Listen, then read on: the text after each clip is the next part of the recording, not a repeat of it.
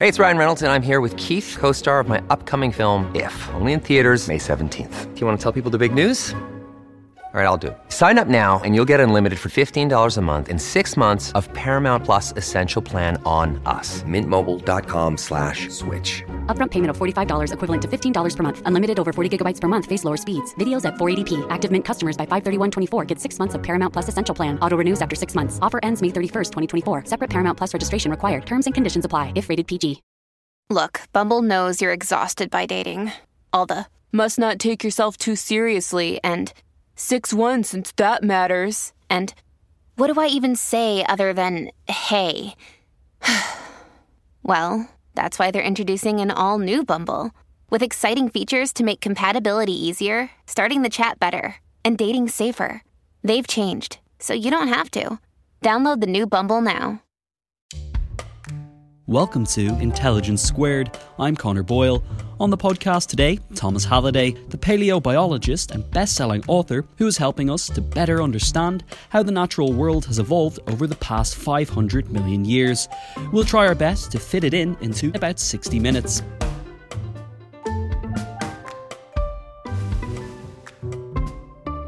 Thomas Halliday is an Associate Research Fellow at the Department of Earth Sciences of the University of Birmingham. His recent book, Other Lands A World in the Making, has impressed both academics and curious readers alike, while circling the giddy heights of bestseller lists too. The book guides us through a series of ancient landscapes, from the dawn of complex life 500 million years ago up to the birth of humanity, using immersive storytelling and sharp scientific analysis to bring that journey to life. Our host for the discussion is the science writer and broadcaster, Gaia Vince. Here's Gaia and Thomas in conversation. I'm so excited to be talking to Thomas Halliday, who has written a really incredible book. Tell me first of all, why did you write it? I mean, you're you're, you're sitting there researching at work. Why why did you decide you wanted to write a book? Oh, well, for this book in particular, um, one of the things that I sort of find as a mammal paleontologist is that, you know, dinosaurs get all the headlines. And so we sort of sit there thinking, well, there's all of this other amazing part of um, Earth's history and the history of life that just doesn't really get a look in, in the, at least in the popular sort of imagination. You know, I, generally people know about the time of the dinosaurs, which they sort of telescope together into this one homogeneous period of time. People know about the Ice Age. Maybe some people have heard about the Cambrian explosion, but there's all sorts of things that are, that, that happened in the hundreds of millions of years either side of um, uh, uh, of these well-known periods. So that was one aspect, and then another is that I'm a big fan of nature writing, and um, uh, I quite often sort of like to imagine. I mean, as, as a paleobiologist, what life was like, and for me, that means imagining what life was like at the level of the, the landscape of the ecosystem. And so that's really what the, the book is trying to do, trying to reconstruct these 16 sites from the last half a billion years of, of Earth history. And it's so successful at doing that. It, it reads like um, almost like a travel book back through time. You really get transported to these landscapes. It's it's it's a it's very very visual and. Uh, it, it's really hard to describe. So what I would like you to do actually is read. I know it's a bit it's a bit different for um, Intelligence Squared to do this, but I'd really love it if you could read a, a very short passage um, from one of your chapters where you where you introduce a gorgon, which is um, not the monster with the snake hair, something different. Yeah, so this is uh, from a chapter which is set in uh, modern day, well, what what would become Niger, but it's um, 253 million years before the present. The winds have changed. Northerlies blow through a sparse dune field, whipping up ridges and bringing sharp shards of silicate hard and fast through the air. It is difficult to see anything distinctly. Out on the salt flat, there is no respite, no place in which to hide from the deep, red, piercing wind. A female Gorgon tries to lift herself from the ground, shaking away the accumulating sand as she takes another step. To resist this ongoing burial is exhausting, but sandstorms are frequent enough that this will not have been the first she has had to endure. Her thick skin, scarred with age, provides some resistance to it, if not absolute protection. The rainy season is due any day now, heralded by the return of the north wind, but until the sandstorm subsides, there is little to do but wander and wait. Her jaw is swollen and she is limping. Ever since a flailing blow from a Bunostegos she'd been hunting fractured her leg, it has never been the same. The injury is now healed, blood having flooded the broken area, helping the living tissue to knit together quickly, a handy physiological consequence of an active, hot blooded lifestyle. But the strengthening of the new bone growth has healed as a lump, holding the fracture together from the outside, though weaker than it once was. For a member of the group Gorgonopsia like this, the apex predator at Dusty Moradi, such injuries are occasionally severe, but not uncommon. The swollen jaw, though, is more unusual. Looseness in her long, sharp left canine might have been the result of a new tooth coming through. Despite having differentiated teeth like mammals, incisors, canines, and postcanines, Gorgons replace their teeth continuously, more like modern reptiles. Gorgons are active predators and need a functioning pair of upper and lower canines in order to feed. To make sure that this happens, they alternate the replacement of their left and right canines and replace both um, at the same time. However, her right canines are themselves already mid replacement, so a loose tooth on the left means something else. This is a more pressing development, an accident of cell division. Within her jawbone is an odontoma, a cancerous tumour, pressed up against the root of her canine. The tumor is filled with miniature teeth, and as they develop, they are slowly eroding the nearby root. She shifts her jaw uncomfortably in her lips. The storm will soon be over. I mean, it's so evocative. I think it feels almost like we're watching a nature documentary and it's being described to us. Only, of course, this was hundreds of millions of years ago and the incredible detail that you describe in your book obviously you know you weren't there videoing it and then describing it. Uh, you know how much of this is guesswork? How much of it is based on uh, new evidence? Tell, tell me about that specific gorgon passage. Well yeah specifically with that gorgon um, uh, so for Moradi itself, it's this um, sort of wet desert ecosystem where um, it's an extremely sort of seasonal um, period in Earth's history. So you've got Pangaea being this sort of big C-shaped continent, and the the sort of the land, and then this enormous sort of C-shaped embayment of an ocean, and then land to the south means that you get really strong monsoons. And so in Moradi, it's sort of at the end of uh, flowing uh, of where the river, the water ends up at. So it's a bit like Lake Eyre in Australia today. It's this playa lake which dries up and then refills. It doesn't have any exit point. Um, and although we know that uh, the Gorgonopsians were present in Moradi, there's the this uh, passage is inspired by two uh, other fossils that we do have of Gorgonopsians from other parts of the world. Um, so we have a Gorgon which has um, an odontoma in its jaw, a fossil um, Gorgon um, from, I think it's in Tanzania. Um, and it is the, incredible. The so, you have, so you actually have, you actually have um, the you have the the remains of a creature that actually suffered well toothache yeah, and and this is tooth cancer, right? It's it's the it's you know a tumor that is developing um, that is filled with teeth, and I mean you can I'm sure people may have sort of seen images of those occurring in humans, and I think this is the earliest occurrence of of cancer in, in the fossil record, right? Cancer just being a genetic condition, it's not something that has uh, evolved over time. It's just what happens when cells divide badly. um, and uh, the uh, as to the injury to the leg from a Bunostegos, which is later explained as being this sort of large cow-sized herbivore, sort of reptilian herbivorous animal. Um, the fractured leg of a Gorgonopsian shows, uh, uh, I think one from South Africa shows evidence um, that it has re-healed in a way that implies that it had, uh, it was warm-blooded like us and sort of had a mammalian physiology. So all through this, everything everything I say is grounded in in something. Uh, it might not be from that particular site. It might be um, inferred from what we know about uh, modern biology and um, you know useful analogs in the present day. Uh, but but there is a source behind everything I say um, that isn't just something that's more impressionistic or you know the emotional side of things is obviously sort of my impression of the fossil record and, and my sort of personal response to it. But the factual element are all grounded in in research. I mean, how, how difficult was it to put yourself into this very very different world? I mean, we're talking about Pangaea. I mean, that's uh, everything is different. Everything, even the, the, the, position of the continents, the the the ocean, the everything, the climate. Mm-hmm. how do how did you put yourself in and and that's the pattern of the book you know there are all these different ecosystems but these different worlds essentially it's like visiting different planets which is essentially what you're doing through time.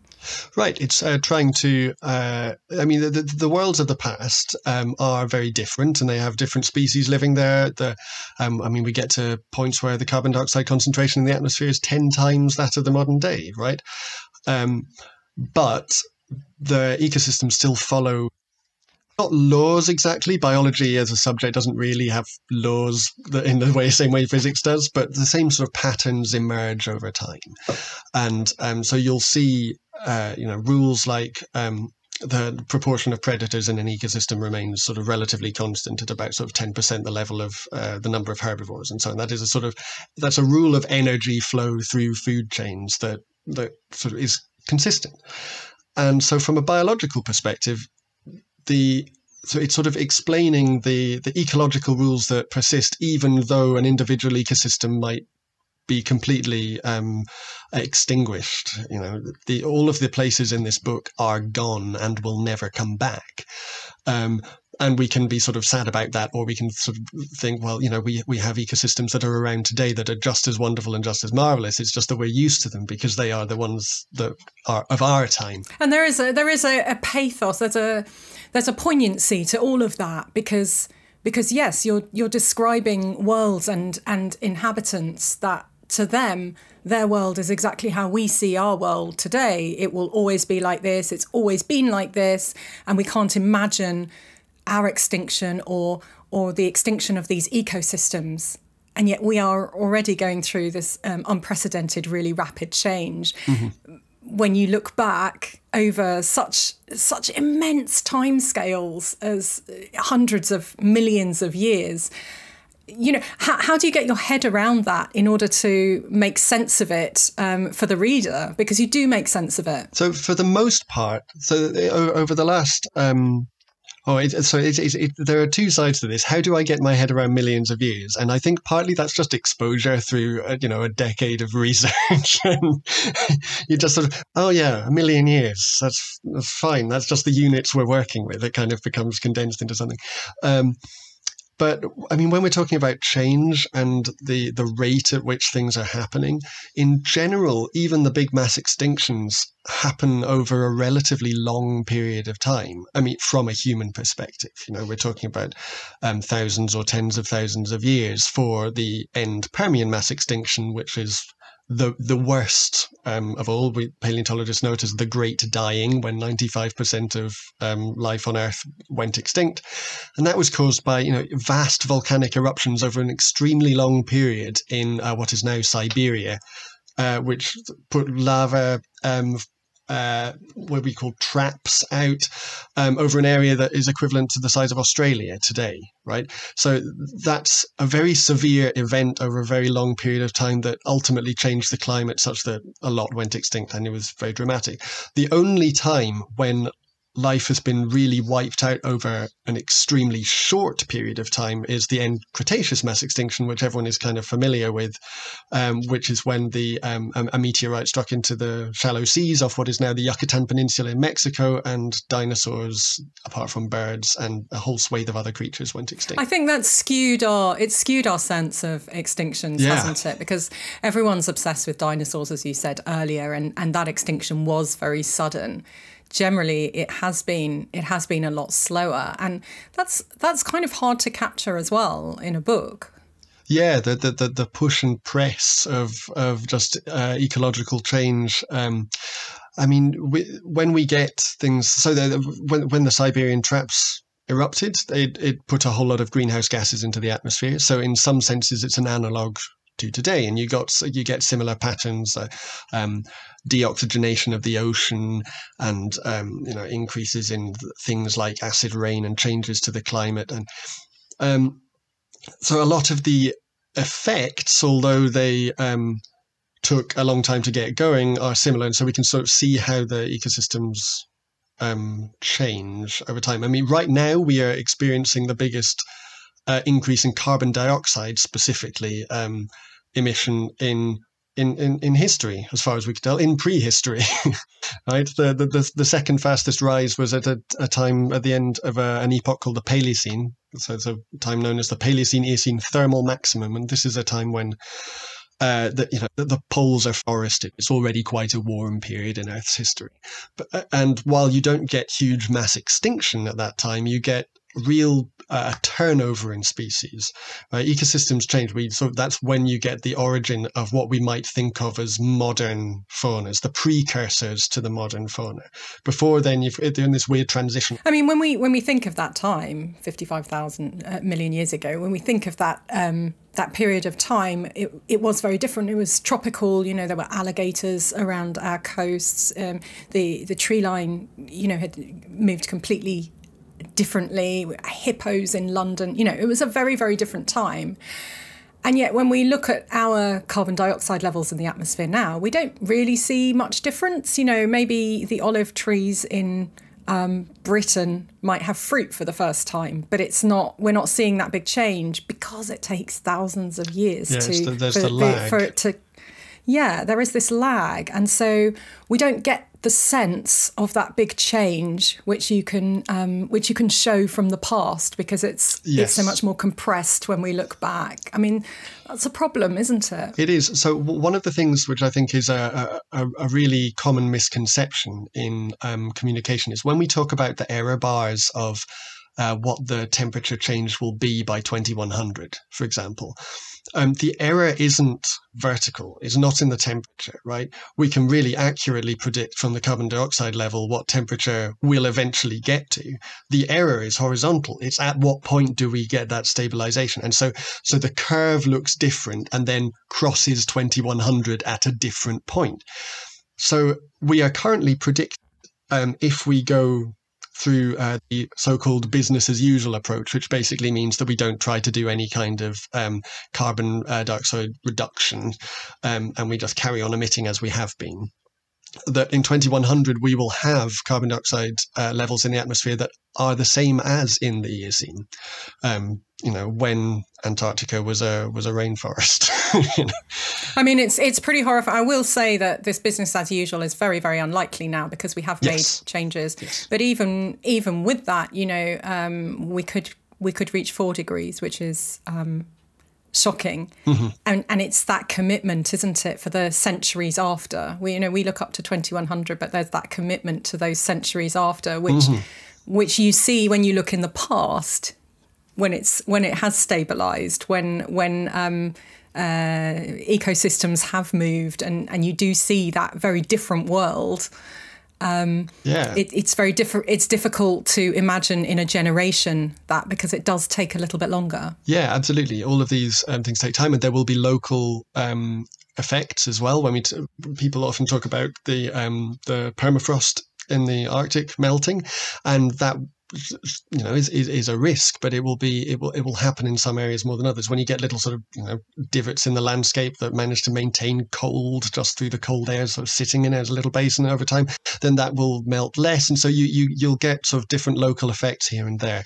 Um, i think sort of we don't want to talk about sort of scary runaway tipping points um, because that's although not, well, yeah, I mean there there are there are possibly you know a few of those out there, um, but I, I think that what's more important is um, it, it is acting, recognizing that if something, then it's going to be really severe but that if we if we do act we can change it. And we know what to do really. We have known actually for quite a long time what to do. And i think i think one of the things that's quite interesting is obviously when you're uh, looking back through through other lands you're, you're talking about times long before anything resembling us was around almost entirely you know apart from the very beginning. Um, and now there is a species with agency over the climate, agency over biodiversity, over the way that um, uh, the way that we uh, move water around the atmosphere or where we put forests and that sort of thing, and it, it, it can have that huge effect. I'm I'm wondering when you're writing this, how when when you were writing this, how um, how how at the front of your mind that that very different time that we're living in now, this Anthropocene, compared to these these um, sort of natural, if you what I mean, um, worlds that we that that the planet experienced before us and will experience after us. Mm-hmm. Um, so I think that um, it was very much at the front of my mind. Um, there are chapters which are explicitly about topics that are very relevant to this. So, I mean, I can think of the um, the Oligocene chapter, which is set in um, a place called Tinguiririca in Chile, and this is um, a, a, that that's all about the idea of what makes sort of native species and how species move around the world, right? So right now we can we we have ourselves as a species transported all sorts of creatures into places where they wouldn't naturally be whether that's you know deer into new zealand because we sort of like the idea of sort of all the animals in shakespeare being there or whether it's you know accidental ones like uh, um, you know uh, moving in sort of ballast water of ships from one part of the oceans to another and so on. Um, but in the uh, in the oligocene uh, South America is this sort of interesting island continent which had evolved. It's a very unique set of uh, mammals in particular, but uh, but fauna in general. Um, and yet you get this uh, influx of um, organisms which appear to be coming from uh, Africa, uh, which is uh, the Atlantic is about half the width at that time that it is today, but it's still a substantial barrier. And yet, uh, the um, all of the monkeys in South America, all of the rodents in South America, are descended from African ancestors that got there across this uh, Atlantic Ocean. And the the the idea that we um, what we believe is the is how they got there is that during storms, big the sort of banks of big rivers can uh, have fragments that detach and remain pretty stable and coherent, you know, even with sort of trees remaining vertical. And uh, these then get washed out into the ocean. And so these uh, natural vegetation rafts are and what is really most likely to have carried quite a lot of uh, organisms across the ocean from, you know, the proto uh, Congo River or whatever was sort of in that position at the time. Monkey boats, Thomas. Mon- You're talking monkey, monkey boats. Monkey boats. Yeah. yes. I mean, just call it what it is. It's monkeys on boats. Yeah. Monkey boats. Yeah.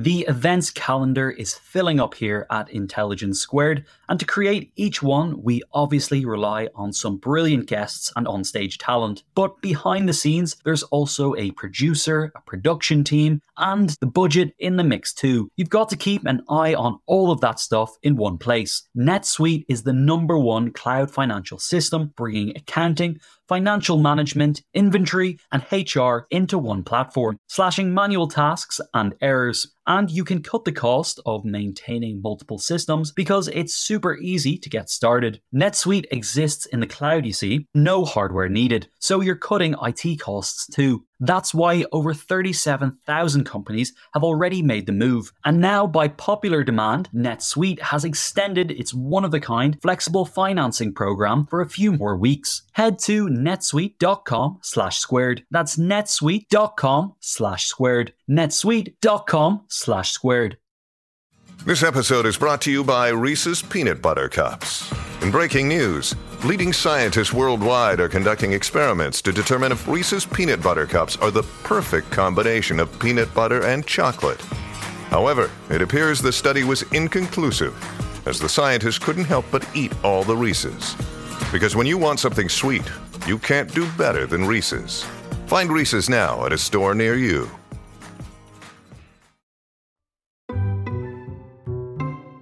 Thomas, you talk a lot about the animals, of course, because you know we all love animals from the past, but also about the uh, the flora, um, trees, and uh, one of the most interesting to me always is how is this systemic um, this systemic way that that the physical uh, planet created life and that life created the physical planet and how they interact and you get this complexity this um, this uh, this emergent property of the biosphere which is kind of greater than the sum of just uh, individual um, plants. And I, I, thought it was really interesting um, in one of the chapters, I think it might be the same one as the Gorgon actually, when you're talking about, um, I think it might be the Devonian, when you're talking about these um, um, horsetail plants which which still exist today um, and they uh, their roots help erode the rocks, and that has an effect on the carbon dioxide level. Talk us through that because it's, I mean, it really underpins to me something which. Um, which I don't think people appreciate enough. This this continual interaction between life and the physics and chemistry of our planet, the geology. Yeah, um, yeah, roots are, are absolutely fundamental. So, um, what, what, you're talking about is um, uh, what we call weathering of the rocks, and specifically of, of uh, rocks that are high in uh, silicates. And when uh, roots sort of delve into and sort of push apart rocks that are made of silicate, it exposes that to the air. And one of the consequences of this is that it reacts with the carbon dioxide in the atmosphere and locks it up as a mineral. And you know, if you're locking up something as a mineral, as opposed to say a living thing, which is going to die and then decompose and release that carbon dioxide again, it retains it within the rock. And so, I mean, there have been some people that um, have advocated for uh, using uh, plants like bamboo today, which are incredibly fast growing. They're very good at weathering rock when they do grow, as a potential sort of additional solution to um, climate change because the mere act of growing them not only produces you uh, uh, provides you with material that you can turn into fabrics and um, as well as uh, you know as furniture and all sorts of excellent uh, products that we could use um, but also it actually locks in carbon dioxide uh, as a sort of byproduct. Um, yeah and in in in the uh, carboniferous period um, we had sort of the growth of the first major forests. So there had been plants before on land. There had been a few big trees towards the end of the Devonian, but the Carboniferous is the period where uh, the real sort of uh, plant dominated world um, emerges. And this huge sort of uh, explosion in organic life, um, the mass of organic life, um, ch- completely changed the atmosphere, and we get this uh, huge sort of reduction in carbon dioxide concentration over the course of the uh, of the Carboniferous, to the extent that the trees that really facilitated this, which we call scale trees because of their sort of diamond scale pattern bark, um, they uh, they sort of fundamentally changed the atmosphere towards a climate that couldn't really support the ecosystem they had evolved to inhabit. So scale trees would grow in, you know, two feet of water in a hot and humid swamp. And uh, when the world sort of got a bit more arid as a result of this sort of general reduction um, in in in uh, atmospheric CO two, uh, the swamps sort of dried up, and we get what's known as the Carboniferous rainforest collapse, and we sort of move into this very arid world of the Permian, which is where the Gorgon comes in. And that's that's interesting because, of course, those swamps that's that carbon that was stored in those swamps we now that's coal. burn ourselves yeah. that's coal and that's what we now burn and we release all of that um, so it's this cycle it's the cyclical nature of the last millions of years which um, the the increase in CO2 the reduction of CO2 um, and until recently that was that was a um, a cycle which wasn't uh, consciously interrupted in the way that we have from the from the industrial revolution. I think it's um, I think it's so so fascinating. Um, one of the most moving and um, extraordinary parts of the book to me um, and I've been to um, I've been to Gibraltar, so um, so every a couple of times um, for the Neanderthals actually, and every time I'm there, I think about this this this waterfall. Tell us about this waterfall because, you know, it's just it's just so it's just too incredible to imagine. Yeah, it's uh, people ask me, you know, if I if I um, had a time machine, where would I go? And this is really the answer. You know, forget forget going back to the time of the dinosaurs or seeing the creatures that I've studied myself. I want the spectacle. Um, and so, so although it sounds what, yeah. really dangerous, sounds very scary. Oh, I think just yeah. Well, I think we should tell people what it is first. yes, sorry. yes, describe uh, describe this incredible scene. So. Um, Africa is moving northwards um, towards Europe, as it has been for millions of years. And at the end of the epoch, which is known as the um, the Miocene, um, it had moved north to such an extent that it cut off uh, the, um, the Mediterranean Sea from the Atlantic Ocean. And as it happens, the Mediterranean is in a relatively dry part of the world, and the, the rain that falls on it and the rivers that feed it are outweighed by the rate at which water evaporates from the surface.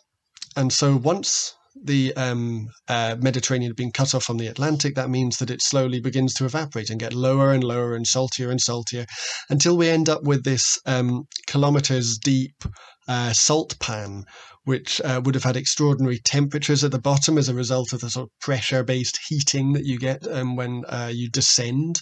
Um, and which, you know, today we can see huge uh, you know, kilometer thick, thick, um, thick ugh, kilometer deep deposits of salt, um, um, of halite, salt rock, um, at the at the bottom of the Mediterranean. But of course, the Mediterranean's full now, so obviously it refilled at some point. And the way that it refilled over what time period, yeah, Thomas? it was catastrophic over the over, over probably about one or two years. I mean, people argue about exactly how long it took, but um, it happened in two phases. We know this. So um, initially, you get um, a, a, strike slip earthquake. So that's when two plates go um, sort of parallel to one another.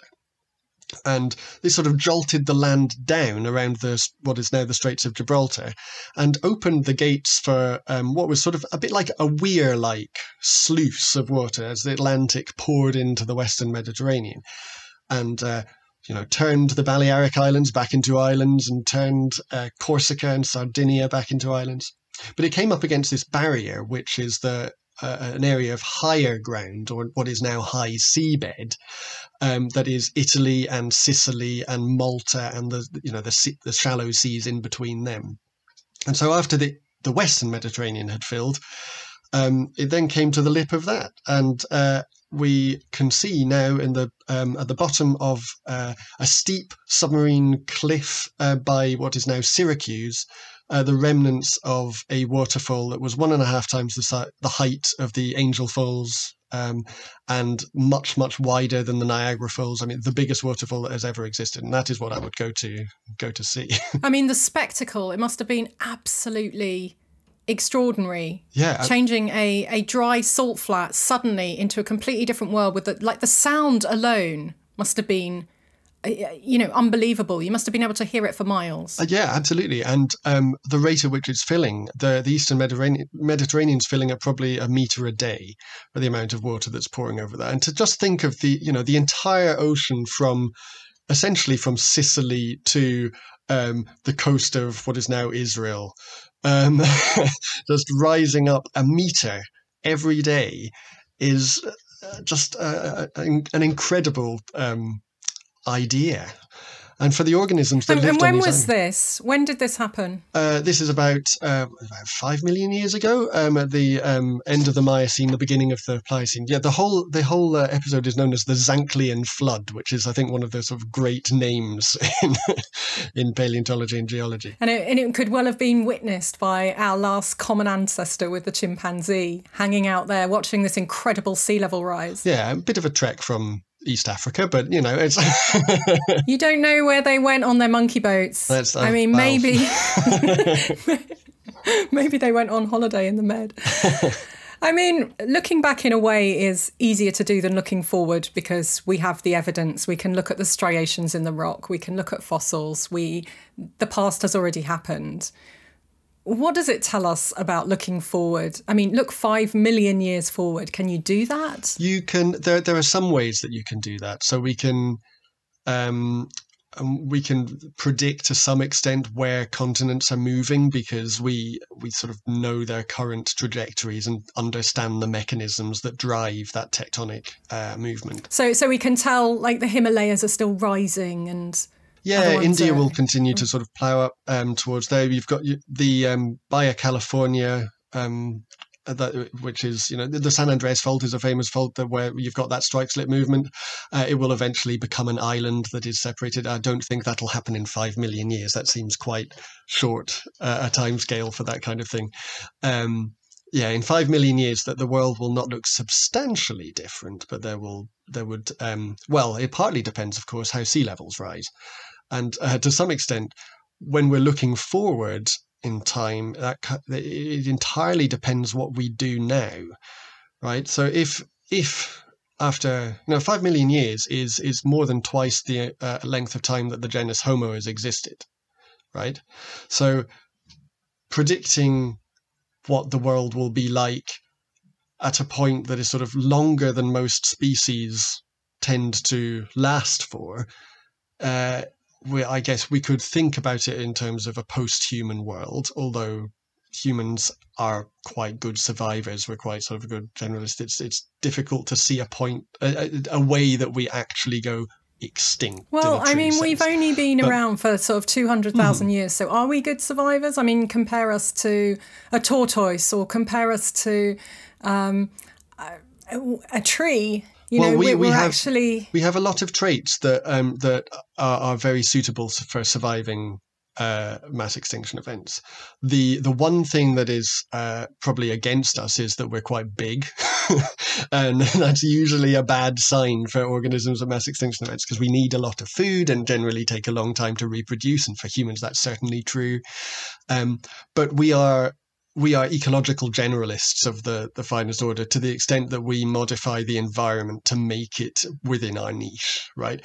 And I, that will continue to be true through tool use and so on. But you know, if, if we're not we're not talking about human extinction though, when we're thinking about what happens to humans in the future, um, we should be thinking about actually the suffering of of societies because there's a big difference between you know extinction and everything's fine, right? There's a, there's a graded middle in which things get increasingly bad, and and and they already are affecting the, the, the, least wealthy parts of the world, um, and uh, which have contributed least to the problem. Right, we we're in a place where. Um, uh, countries like the UK that in, industrialized very early and with um, carbon-based fuels um, have caused the issues that are now affecting places like the islands in the South Pacific and Bangladesh. Um, while they have not really, um, yeah, contributed much to that problem. So I think we need this sort of level of. Um, anyway, I, am I'm, I'm sort of taking this on a tangent a little bit from your original question, just because no, I don't I think mean, there's is, a lot we can yes, predict in the because because future. humans.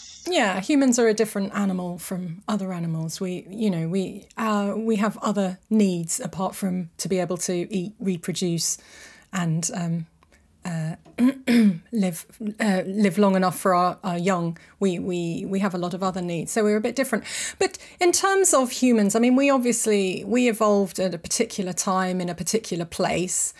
Um, and um, in a particular environment, well, mainly in the Paleocene, and just recently been in the Holocene, um, uh, and and our population's grown very great and our and uh, we've changed the world and our, our cities and other landscapes have been made really very recently in, in a few millennia. When you look back on um, the ecosystems of the past on the eras and the um, the the past eons that we've been through which of those would be habitable for a time traveling human population now if it was just to um, just to be sort of plopped into a completely different world because some of them were too hot for us to survive or too cold for us to survive or didn't have enough oxygen in the atmosphere or constantly burning. yeah, we would not want to arrive in the middle of a, a mass extinction event, I think is fair to say. Um, but um, those are the sort of punctuating events that um, for the most part, the world isn't there. I, I think probably we don't want to go too far back because at some point we're going to lose anything that we can eat. Um, so we, uh, as terrestrial animals, are only really going to have uh, an environment on land realistically about as far back as the uh, as the Carboniferous into the Devonian. There'll be fish in the sea, but uh, you know the diet's going to be pretty same. Probably not that healthy for what we what we're used to. Um, but from the Carboniferous onwards, um, the that's really when the atmosphere begins to resemble our own anyway. So I think uh, any any point after that is survivable somewhere in the world. um, there will be places where we can't survive, but that's true of the world today. If you put a, if you put people in the middle of the you know the South Pole, then they're not going to survive without really substantial infrastructure. yeah, exactly, because they they survive on this human-made world, but that human-made world didn't exist in the past. Sure. Oh yes. Okay. So yes, if if you just drop us entirely. Um, yeah, naked and afraid into then we're, we're, probably not going to do very well, even those that are you know skilled at survival. I guess that.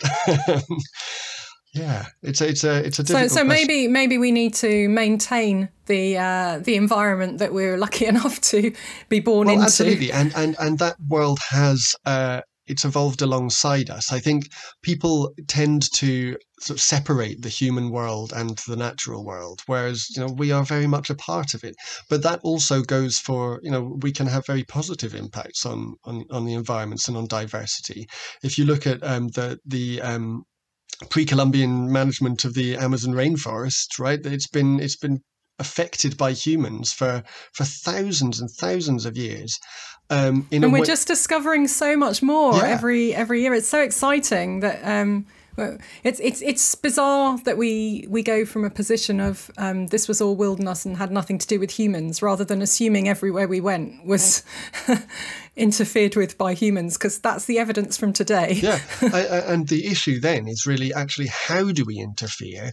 Um, because most of the problems that we are developing uh, come from this kind of short-termist interference, where we just try and extract something right now and not really think about what's going to happen in 100 years and 200 years or more. So we need we need to look into the far future. Thomas i've I, it's such a pleasure talking to you. I, I, could talk for ages but i i can't keep you away from uh, your audience who also have questions. And goodness me i must say that the intelligence squared audience are not shy. Um, question one is do we know when sex happened for the first time Oh, that's a good question. So, uh, there, uh, the the first evidence um, of sex we have is, uh, I, well, I believe from uh, the Ediacara Hills, which is actually one of the chapters in the book, conveniently.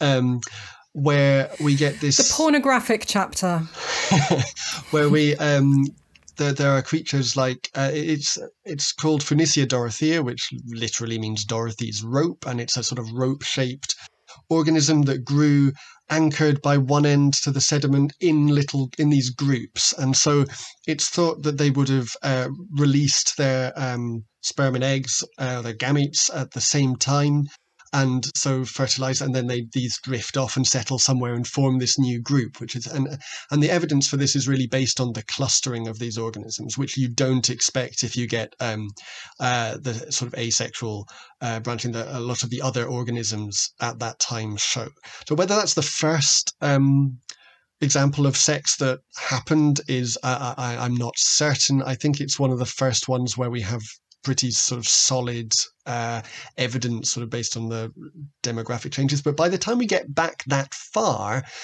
um, everything's pretty soft bodied. Um, so it's really hard to um, uh, find sites where they're well preserved.